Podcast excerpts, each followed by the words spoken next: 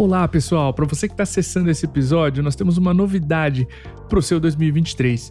Nós estamos muito felizes em fazer o lançamento do MeTime Engage, o primeiro evento presencial da MeTime. Ele vai ser um evento de um dia focado em insights sobre sales engagement e vendas, distribuído em palestras e painéis com mais de 10 especialistas na área. O nosso objetivo com o MeTime Engage é entregar conteúdo de altíssima qualidade para SDRs, vendedores e lideranças comerciais.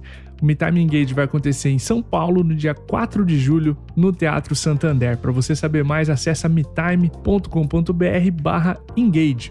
Um até logo, eu te espero em São Paulo. Tenha um ótimo episódio. Um abraço.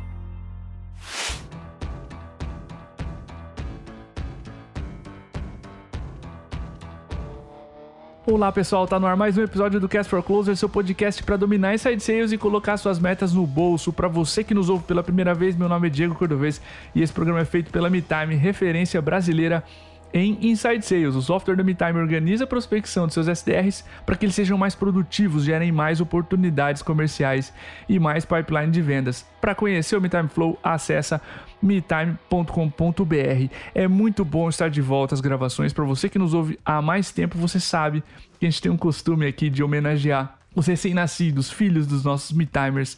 E é um momento muito, muito especial. Meu filho nasceu há 20 dias, a gente ficou um pouquinho longe dos microfones e eu estou muito, muito feliz em retornar ao microfone do Cast for Closers. Agora, pai, Ravi, seja muito bem-vindo, moleque. Papai e mamãe estão aqui prontos para fazer você colocar suas metas no seu bolso muito, muito feliz. E o tema do episódio do Ravi, o tema desse episódio é alinhando vendas e customer success. Para falar sobre esse episódio, a gente trouxe a Faiola Damasceno. A Faiola já ocupou várias cadeiras entre vendas, CS, agora ela é coordenadora de Revenue Operations na Coble. Ela tem 10 anos de experiência no mercado, ela já coordenou equipes de vendas e CS. Ficou claro que esse era um, esse era um episódio dela. Faiola, seja muito bem-vinda. Teu primeiro episódio com a gente. Fica muito à vontade para se apresentar, para dar um abraço na audiência. Esse espaço é seu. Oi, Diego. Primeiro, quero agradecer aí o convite, né? É um prazer estar falando com, com vocês aí, Me Time como referência de mercado para nós da, da área Obrigado. de vendas. E parabéns pelo filho também.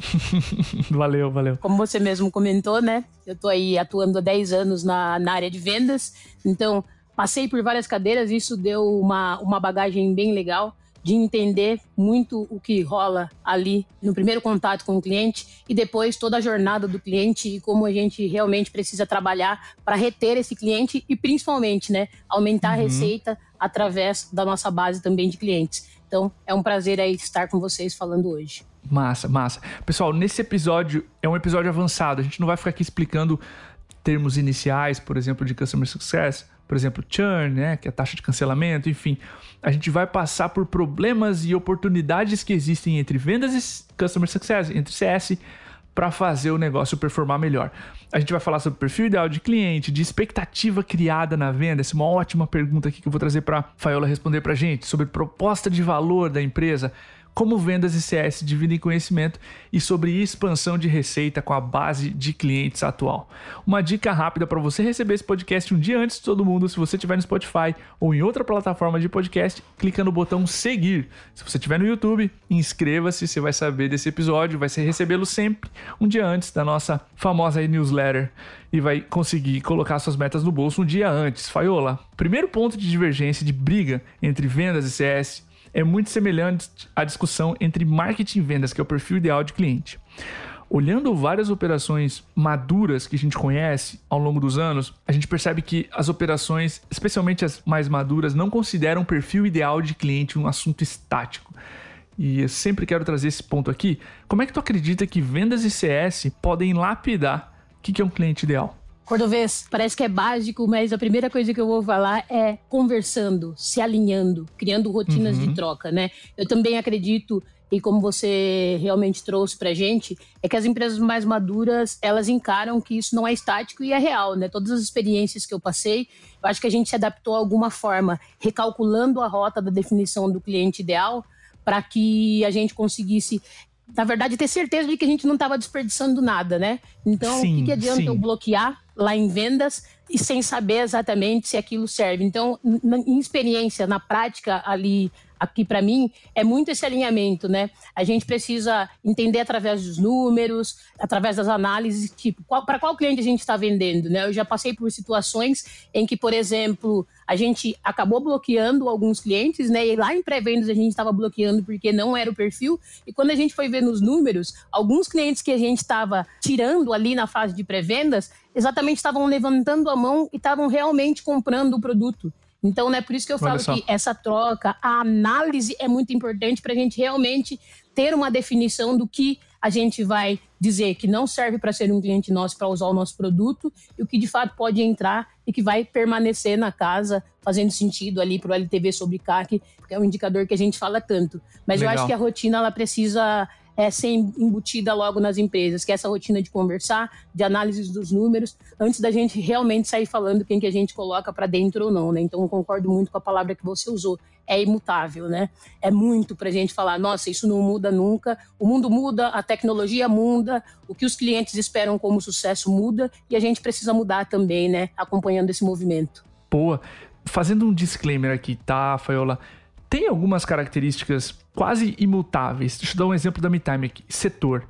O setor de SaaS, de tecnologia, é o mais educado em vendas e não vai perder esse posto. Muito difícil que esse setor não seja um perfil ideal de cliente. Mas tem algumas outras características muito transitórias e que já variou muito conforme o nosso produto, o nosso mercado evoluiu. A gente já classificou, qualificou e descartou clientes por número de funcionários, por tamanho de time comercial, por número de SDRs, por ter ou não um CRM, por ter ou não um CRM integrado a MeTime, pelo desafio na prospecção, tantas variáveis que a gente já considerou falando de cliente ideal que o Eric, especialmente quando ele teve aqui, o CEO da RD Station, ele disse assim, cara, é muito perigoso para a organização, para o crescimento dela, que ela crie mitos e ideias fixas. Cliente X é ruim, ou cliente Y não performa bem. Então, o que você mencionou entre canal aberto de comunicação entre as áreas, especialmente as lideranças, tá, Faiola? Eu acho muito, muito importante para que Sabe aquela coisa assim, ó, que o time de comercial traz? Pô, nos últimos dois meses tem chegado para nós um perfil de cliente X. Se esses caras entrarem com um parceiro nosso, com uma camada de serviço, acho que eles podem ser um bom fit. O que, que você acha? Esse tipo de conversa constante entre vendas e CS faz com que a gente não desperdice oportunidades, que é o que tu mencionou no começo da tua resposta. Não desperdiçar chances. Eu acho que aqui está uma, uma oportunidade de crescimento gigante. Exatamente. É, essa abertura, né, inclusive você falou das lideranças muito engajadas no único propósito, né? Aumentar receita e trazer mais clientes. De que modo a gente vai fazer isso, né? Não desperdiçando à toa realmente analisando, realmente abrindo essas portas de comunicação, estando alinhados como a gente pode entender, né? Tem espaço, você comentou ali de um fator de por número de SDRs, por exemplo, né? Eu já tive a experiência de trabalhar com produtos mais voltados para venda, inteligência comercial, e isso era um ponto do nosso SLA. E uma vez, uhum. uma hora a gente percebeu que, né, abaixo de 5 SDRs não faz sentido. Cara, a gente estava trazendo muitos clientes com esse perfil, três SDRs, mas o cliente já estava pensando para frente. Ele queria crescer. A expectativa dele uhum. utilizar era para um futuro já ir tendo essa mentalidade e crescendo a empresa. Então, assim, por que desprezar esse cliente que a gente sabe que usando a nossa ferramenta ele vai crescer? E para ajudá-lo a crescer, ele vai entrar agora com três SDRs, né? É muito isso mesmo. É ótimo, o, é o que bem ótimo. você colocou. É essa troca das lideranças para a gente saber o que é melhor fazer, né?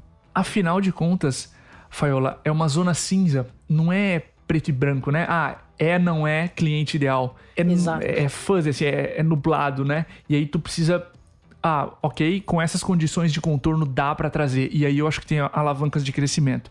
Ótimo ponto. Outro ponto que tem muita discussão entre vendas e CS, Faiola, é a expectativa gerada na venda. E como tem, né? Por consequência, a comparação dessa expectativa com a realidade. Já viu aquela, aquele meme, né, do cliente do hambúrguer, né? Você vê aquele hambúrguer saindo fumacinha, você recebe, parece que tinha uma briga de torcida organizada dentro da cozinha enquanto montavam o seu hambúrguer. Então, diferença né, entre expectativa e realidade. Como é que as melhores operações de vendas e CS alinham a expectativa gerada na venda, Faiola? Boa. É, eu vou trazer um ponto que a gente comentou agora na, na pergunta anterior até, que é essa, esse papel da liderança, né? Primeiro, as melhores operações que eu vejo rodando isso bem é esses dois líderes, né? Tanto de vendas ali do início do funil tanto de CS, estarem muito alinhados com o propósito do negócio. Né? Tipo, o negócio uhum. não é trazer o cliente de qualquer jeito, vender céus e terras para ele e só ter o céu para oferecer, né? A gente precisa estar tá muito alinhado. Então, assim, é, o volume, né? A gente precisa estar tá atento. Se esses líderes estão alinhados com cara, não é só volume, a gente não vai colocar tudo para dentro. Por outro lado, o líder de CS também tem que entender que, claro, nós vamos vender mas dentro daquilo que está programado, daquilo que a gente realmente pode oferecer. Existem muitos desalinhamentos, né, né? Eu hoje, no papel que eu exerço na, na Coble, é, eu participo muito desses desalinhamentos de venda, de uma expectativa que foi criada ali para o cliente, e a gente tem, tem gerenciado muito assim. Aqui a gente pratica de fato uma rotina muito próxima entre esses times, exatamente para a gente entender quais as características do nosso serviço em CS que a gente pode vender para o nosso cliente, mas que de fato vão acontecer mesmo. E que a gente pode garantir para ele que ele comprando, ele adquirindo a nossa solução, ele vai ter esse retorno. Isso bem alinhado, eu acho que eu consegui mitigar bastante, inclusive na prática mesmo, dos desalinhamentos. Claro, tivemos que criar um fluxo para entender quais eram esses desalinhamentos que ainda não chegavam em vendas, sim, mas começaram sim. a chegar e a gente viu isso cair. Porque às vezes a pessoa, até o vendedor, não está nem vendendo por maldade mas ele está vendendo de uma forma errada. O speech dele está desalinhado no momento que ele vende. Então, pegando essas considerações, é importante ter esses dois líderes alinhados e aí a gente vai meio que lapidando e diminuindo um pouco mais esse abismo que rola entre o que o cliente de fato compra e o que de fato a gente oferece, né? Eu acho que uhum. ainda, sobretudo, é um alinhamento entre áreas, mas essa rotina precisa acontecer realmente, né? Não adianta espaçar ela a cada um mês e aí quando a gente vê é, já foi provocado um cancelamento lá por um desalinhamento de vendas, né? Eu acho que quanto antes a gente conseguir se alinhar, entender que esses discursos estão bem alinhados, eu acho que as, as coisas andam assim. Por aqui tem funcionado bastante. Perfeito. Um episódio e um exemplo prático, tá? É, de discurso. Pensa assim, ó, teu time comercial fala de ROI no processo todo. E aí não tem nada de ROI, né, de retorno de conta matemática, de comprovar para o cliente que ele está tendo retorno, e sim só por configuração do setup, fazer o setup e começar, Básico. digamos, a usar. Percebe que o cliente está há meses ali ansioso em fazer a conta e ver o retorno, em levar para a gerência, para a diretoria, que essa ferramenta nova ou esse processo, esse serviço está dando retorno, etc. Na cabeça dele ou dela tinha uma conversa sobre ROI, que não aconteceu. Então, acho que esse é um exemplo super simples, super prático. Se teu time de vendas está prometendo algo, teu time de CS precisa estar tá programado para pensar nisso no dia zero, para que essa expectativa não seja quebrada. E pode ser ROI, pode ser qualquer outra coisa relacionada a o que, que o vendedor está vendendo de empolgação para o futuro e a função do vendedor aumentar a temperatura do negócio, né? vender o estado futuro, mas só se ele for possível de entregar. Acho que isso é um, uma regra de dedão, assim, para falar, tá exagerando ou não, sabe? Exato. É oferecer e trazer essa, essa visão e esse valor, mas ainda com os pés no chão, né? Muito bem alinhado dentro da realidade que a gente consegue de fato ofertar. Você tocou num ponto bem, bem interessante, assim, essa questão de qual é a expectativa do cliente em ter um retorno com aquela solução. Provavelmente no dia zero ele não vai conseguir, né? E aí, às vezes, a gente sim, vai sim. lá e pega aquele vendedor falando: Cara, compra hoje, amanhã o pessoal já tá te ligando, implantando a ferramenta, e no final do dia você já tá usando e você vai ver como é bom, né? Isso não é verdadeiro. É bem isso. É a expectativa criada. Então, eu acho que é esse alinhamento do discurso e ponto. Eu acho que aí a gente evita os problemas. Às vezes eles não, não acabam 100%, mas eu acho que tem é mais a médio a longo prazo, mas funciona muito, né, esse alinhamento do discurso. Claro, ou o contrário, Faiola. Cliente quer resultado daqui a um mês. Olha só, são 15, 20 dias de implementação, X dias de uso, tu vai ter as tuas reuniões da MeTime, vai ter teu ciclo de vendas, a gente vai começar a ver resultados daqui a dois meses. Então, se a gente Isso. não assinar agora, ou se não avançarmos agora, o resultado não vai aparecer. Ou tu freia o cliente na empolgação, dizendo: olha, a gente precisa cumprir certas etapas para que o resultado chegue, certo? Então, ou tu nivela para cima, ou o oposto também. Tu, às vezes tem que frear a empolgação do cliente, dando esse horizonte de tempo para dizer: olha, Exato. a expectativa está errada. Né? Não só o vendedor aumenta a expectativa como o cliente, muitas vezes CS vai dizer para vendas, olha só, o processo em si, só o onboarding demora duas semanas, então você não pode prometer 15 dias, ou você uhum. não pode deixar o cliente achar que em um mês ele vai ter resultado, porque só o onboarding vão ser três semanas, sabe? Então já começa Exato. a nivelar ou por cima ou por baixo. É deixar essa jornada do cliente muito explícita para a área de vendas. É, eu estou agora, nesse momento, a gente está criando um treinamento exatamente para trazer tudo o que acontece na jornada, mas no detalhe, sabe? O pessoal sabe Legal. ali quando ah, vão entrar em contato com o cliente, mas a gente sentiu essa necessidade, fomos para a operação entender. Ninguém tinha um conhecimento profundo do que de fato acontecia nessa jornada. E agora a gente está trazendo isso exatamente porque a gente está nessa luta de mitigar esses desalinhamentos e etc. Então faz todo sentido. Maravilhoso. Ótimo ponto esse de jornada. Eu vou retomar agora, inclusive, na nossa terceira dúvida. Eu quero trazer um aprendizado, Faiola, da MeTime nessa terceira. Em certo momento a gente parou de considerar CS como algo garantido para o cliente e passou uhum. a incluir não só o software, mas a expertise do time de CS, metodologia, criação das cadências, o acompanhamento na proposta de valor. E essa ideia veio do time comercial. Então, como é que essas duas áreas, um exemplo real, mas pontual aqui, mas como é que você acha que essas duas áreas podem melhorar a proposta de valor da empresa e tornar a empresa mais competitiva frente a concorrentes? Nessa, eu acho que a gente todo mundo acho que precisa entender os anseios do cliente, né? Os anseios do cliente precisam ser entendidos pela área de vendas na hora da compra, né? E no pós-compra, a gente tem que entender quais as expectativas do, do lead com o nosso produto, né? Eu acho que essas duas, duas frentes de entender os anseios do cliente quando ele compra e entender se as expectativas dele foram atendidas com aquela jornada que já foi criada e ele passou por aquilo, é também dar uma visibilidade para esses dois times trocarem, entenderem, cara, será que a gente tem que acrescentar alguma coisa nessa jornada? Como o exemplo que você deu na Mitime, né? Vamos acrescentar essa expertise, vamos dar a possibilidade, essa ajuda, esse auxílio muito mais consultivo uhum. de ajudá-lo a criar uma jornada e etc. Então, assim, será que as expectativas, quando ele veio dele, né? Putz, eu quero comprar, eu acredito muito na solução de vocês. E depois, as expectativas com como foi a jornada, como essa equipe de CS fez esse onboarding, toda essa, essa passagem de informação, para que a gente entenda, cara, o cliente está frustrado com alguma coisa. O que é essa coisa? Será que é alguma coisa que está faltando na nossa proposta de valor? Uhum. Que a gente pode acrescentar?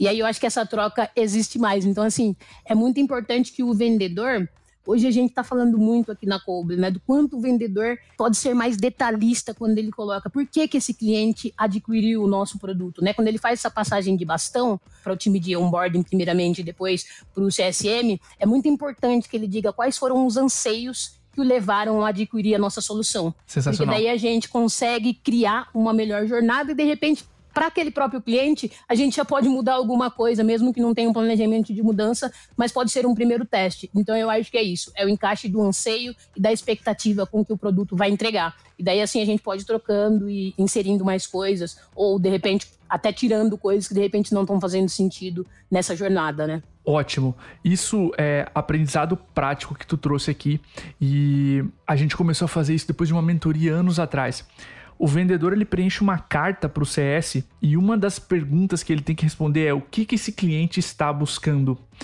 E Perfeito. dessa forma, CS tem ali duas, três opções de o que esse cliente veio buscando. É um, é um drop-down, tá? Não é uma resposta aberta, né? Qualquer uhum. coisa. E aí o onboarding ele é levado de certa forma mais orientada para aquele cliente. Então ele pode estar tá buscando três opções, ele quer um, sei lá, mais produtividade na prospecção, ele quer rampar os SDRs mais rápido, percebe? São várias propostas Sim. de valor que a gente consegue entregar diferentes. O que que esse cliente quer? O que que ele verbalizou no processo?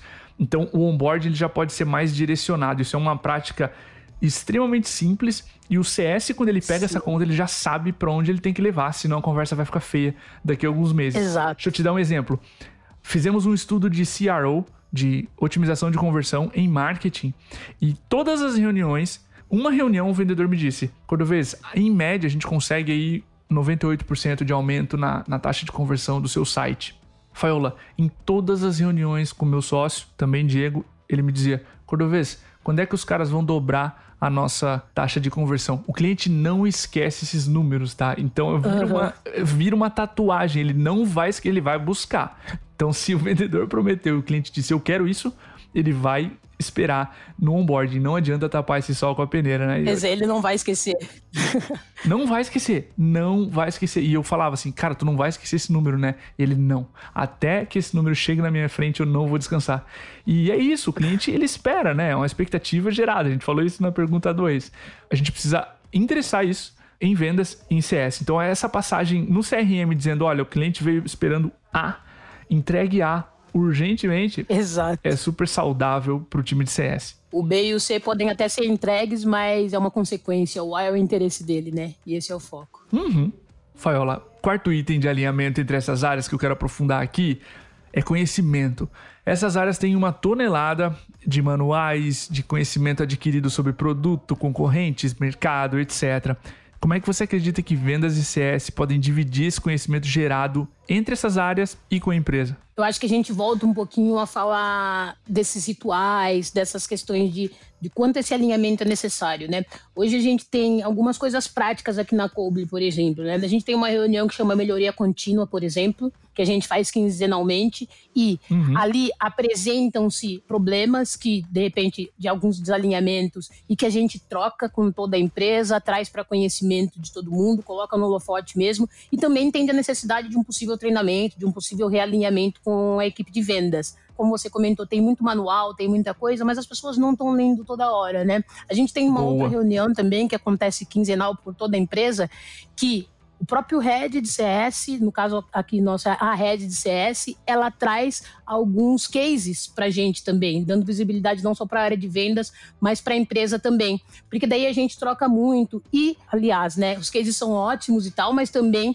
a gente tem o conhecimento do que de repente um churn que, cara, é, ocasionou Sim. significativamente uma perda de receita, a gente também traz para a tona nessas reuniões em que a gente faz essa apresentação, abre espaço para as pessoas que estão atuando na área, exatamente trazerem essas dores e a gente realmente dividir esse conhecimento para que ou a gente consiga replicar nos casos dos cases de sucesso, ou a gente não cometa mais esses erros e tente minimizar ao máximo que clientes como ele saiam da nossa base também por alguma questão de desalinhamento. Então eu sempre volto para isso, assim, essas reuniões precisam acontecer, os vendedores precisam também participar muitas vezes. A gente consegue muita troca com o nosso próprio cliente, né? Hoje a gente tem um software Sim. de gestão de frotas, então é o fala com o gestor de frotas, então o gestor vem, dá depoimento, diz o que pode estar tá atrapalhando ele, coisas que ele acha que pode melhorar no nosso produto, inclusive, e coisas que já o ajudam bastante e que são significativas, que foram significativas para o crescimento dele. Então, eu acho que é um misto disso, sabe? Reuniões, essas uhum. trocas dos cases, das coisas que não deram certo. Eu acho que todo mundo vai acumulando conhecimento, conhecendo um pouco mais dessa persona que a gente atua ao lado e aí eu acho que tudo melhora, né? Os desalinhamentos, a venda com aquela expectativa alta Isso. que não foi cumprida, tudo vai corroborando, né? Esses encontros, essas reuniões, esses rituais vão corroborando para que isso esteja alinhado. Mas eu acho que, resumidamente, é isso, Diego. Eu acho que essa troca é essencial para aumentar o conhecimento e entender quais são as dores e quais são os sucessos dos nossos clientes. Sensacional, Faiola. Aqui, dois exemplos do que pode ser atacado nessas reuniões, tá? Adicionais ao que tu comentou. O time de CS muitas vezes olha para os roleplays, para o time comercial treinando e afiando o machado. Às vezes o time de CS trabalha junto, né, para ensinar nossos clientes que são vendedores a fazer o mesmo. Então tem essa troca muito constante e uma que eu adoro é o seguinte: suponha que a gente está perdendo prospects e clientes pelo motivo X. E aí vendas pode se perguntar como é que os prospects que assinam com a gente narram esse motivo, essa situação? Por que, que eles tomam a decisão a nosso favor? Sim. E aí CS traz as respostas para como é que os clientes estão resolvendo esse motivo X ou estão se comportando nessa situação X. O que os fazem ficar com a MeTime? Ou as duas áreas qual que é o impacto dessa mudança? O que, que o cliente ou o prospect deixa de ter se ele sair da MeTime? Como é que é o dia a dia fora, com essa alternativa, com essa situação X lá fora? O que, que ele vai perder? Porque muitas vezes, ah, eu quero ir para ganhar isso. Beleza. Você já imaginou sua vida sem Y? E muitas vezes, Faiola, o churn ou uma situação negativa é evitada só por. Lembra que você conversou comigo e você contou para o vendedor que você queria a, pois é, exatamente A que está entre a MeTime e essa nova situação. Você já se imaginou sem A? Muitas vezes Só essa pausa silenciosa é o suficiente para colocar a dúvida entre sair ou não, sabe? Então, existe um know-how e uma força entre vendas e CS para manter esse tipo de cliente ou evitar esse tipo de situação ou fazer um war room ali para, né, vamos encarar essa situação X que está nos prejudicando financeiramente, que é brutal. Eu acho que quanto mais a nossa audiência explorar esse tipo de reunião conjunta e expertise conjunta, mais dinheiro fica mais dinheiro fica. Exatamente. E essa eu vou levar na prática, hein, Diego? Esses, esses dois últimos exemplos que você me deu, tá? Tô lá com o time de enablement e eu vou acrescentar isso nas minhas interações do semanais e quinzenais que a gente tem com o time de CS. Muito bom, cara. Funciona, tá? Porque é o seguinte, se tu tá perdendo prospect e cliente por um motivo X, é guerra tu não sai, Exato. tu não sai da sala enquanto tu não tiver boas alternativas e uma boa narrativa para combater essa situação. E funciona. A massa cinzenta que existe em vendas e CS é absurda, tá? Absurda. E a quantidade de problemas que ambas as áreas conseguem resolver é surreal. Então, quanto mais liberdade tu dá para essas duas lideranças de resolver esse tipo de problema sem a intervenção ou sem a necessidade do CEO intervir, melhor, tá? Mais, as, mais rápido as coisas ficam. Faiola, acho que apesar da intenção didática dessa ordem de perguntas, eu acredito que o melhor ficou pro final. que é, tem um movimento, uma maturidade muito maior entre vendas e CS para geração e expansão de receita com a base instalada, tá? Como é que tu enxerga as melhores operações de vendas CS expandindo receita com a base de clientes? Que melhores práticas tem nesse assunto? Olha, Diego, na maioria das minhas experiências, de fato, a receita ali que vem da base fica totalmente concentrada no time de CS. Uhum. Eu acho que é muito parecido, talvez, com o seu disclaimer aqui no, nos comentários, que é essa divisão clara de que vendas cuida da primeira venda, do zero, e CS está muito ali cuidando desse upsell ou desse upgrade, no caso, né? Uhum. Em uma das experiências, eu pude ver algo um pouco diferente, onde a gente tinha uma equipe de CS, mas também a gente tinha uma equipe de vendedores que faziam esse upsell e esse upgrade, né? E aí ficou nítido que nós tínhamos que contratar uma equipe por conta da, das skills mesmo que, que um vendedor tinha uhum, e que a uhum, nossa equipe uhum. de CS ainda não tinha pensou-se em desenvolver essas pessoas, mas você sabe que a gente está falando de rampagem, a gente está falando de receita, a gente quer é, o mais rápido possível, então decidiu-se que, mas claro, essa equipe ela não fazia a venda do zero, então ela ainda era uma terceira via, né, para trabalhar esse esse upsell. Então assim, não existe um modelo ideal, né, de, de como expandir essa receita, mas pode haver essas duas divisões. CS totalmente responsável pela receita da base, enquanto vendas não interfere nisso. Ou o contrário, que nessa experiência que foi essa experiência que eu comentei, que foi a única desse time específico, a gente conseguiu ter um aumento de receita bastante significativo, visto essa dificuldade, essas, essas skills de venda que não estavam tão bem desenvolvidas no pessoal do CS, que estava muito ali fazendo mais aquela consultividade. É, mesmo, claro, a venda não deixou de ser consultiva, né, entendendo o motivo uhum. pelo qual e como a nossa ferramenta pode ajudar, mas é um ataque, né, vamos chamar assim, que o vendedor precisa ter para que esse cliente entenda realmente que aquilo vai fazer sentido para ele, né, que ele enxergue, eu acho que nem entenda. Mas eu acho que a gente está falando de modelos aqui, né? Em algumas ocasiões, sim. vendas nem vai interferir nessa expansão da receita da base. Em outras, pode ser que sim, mas é, eu vi isso em raras vezes, tá? Eu vi isso numa experiência que eu estava anteriormente a Coble, inclusive. Boa. Eu acho que tu mencionou esses dois modelos. A Marina, nossa líder de parcerias hoje, na época líder de CS da MeTime, ela veio aqui, a gente falou um pouco sobre alinhamento né, de CS e vendas. E uma coisa que ela mencionou, Faiola, é que é o seguinte: o que a gente viu dar certo na MeTime, tá, pessoal? Não considerem isso como regra o CS ele tem um conflito de interesse inato se ele está pensando no sucesso e em vender mais para aquele cliente. Então, o que, que ela mencionou? Que em alguns momentos, quando o CS tentou fazer isso, teve o lance de skill, sim, como você mencionou, de habilidade para fazer uma nova venda, uhum. mas teve o lance de, pô, quer dizer então que todo esse seu esforço nos últimos meses não era pelo nosso sucesso, era para você me vender mais. Então essa Sim. quase que confiança no CS que é imaculada, você não pode prejudicá-la, ela é resolvida colocando um vendedor, que é um agente externo, dizendo: olha, agora que é uma expansão, a gente considera uma nova conta aqui na MeTime. Passa com o time comercial, faz a análise do business case de novo, né? Eu sou seu CS, estou cuidando da tua operação tá aqui o fulano ou a fulana para te ajudar. Então, para nós funcionou melhor, tá? Quando o vendedor Faz que tem a skill sentido. e é uma instituição, uma terceira voz, né, uhum. imparcial, para que o cliente não sinta aquele medo assim, pô, então quer dizer que o CS estava esse tempo todo aqui querendo me vender, Fazendo a, fazer a segunda venda. Mim, né? Uhum. Exato, Sim. exato, tá? Então na prática o que funcionou melhor aqui foi isso, colocar um vendedor, fazer um par. Cada empresa acha o seu tempero aqui, tá? Fazer um parzinho, vendas ICS, ou não, um sistema de rodízio, enfim, o que quer que seja, mas o vendedor como essa terceira pessoa ao cliente e, claro, ao CS, para destravar a receita. A segunda coisa é tornar isso sistêmico e não, ah, precisamos bater a meta do quarter, vamos olhar aqui como é que tá vamos a saúde da base de clientes, vamos tentar entender para quem vender. Acho que tem muito mais oportunidade quando você traduz isso num processo, tá? Sim. Não sei se tu concorda, se já viu isso acontecendo ao vivo, mas quando a gente começou a encarar isso mais como uma, um processo, uma realidade, fica muito mais claro. E os CS se lembram de fazer isso periodicamente, enfim, ajuda. Sim. Não, eu concordo plenamente. E me chamou a atenção esse ponto que você comentou, né, Delci? Eu já ouvi muito, muito mesmo em operações o CS trazendo essa sensação do cliente de que ele estava ali sendo, digamos, bem tratado e sendo acolhido, exatamente porque uma hora, a expressão, inclusive usada foi uma hora a gente ia dar o bote sabe? Olha só. E aí, ouvindo, ouvindo a tua colocação, eu falo, puta, fazia muito sentido em tal operação, né? Talvez se eu tivesse essa referência, a gente poderia ter trazido uma ótima ideia. Eu não tinha pensado por esse lado, mas concordo plenamente.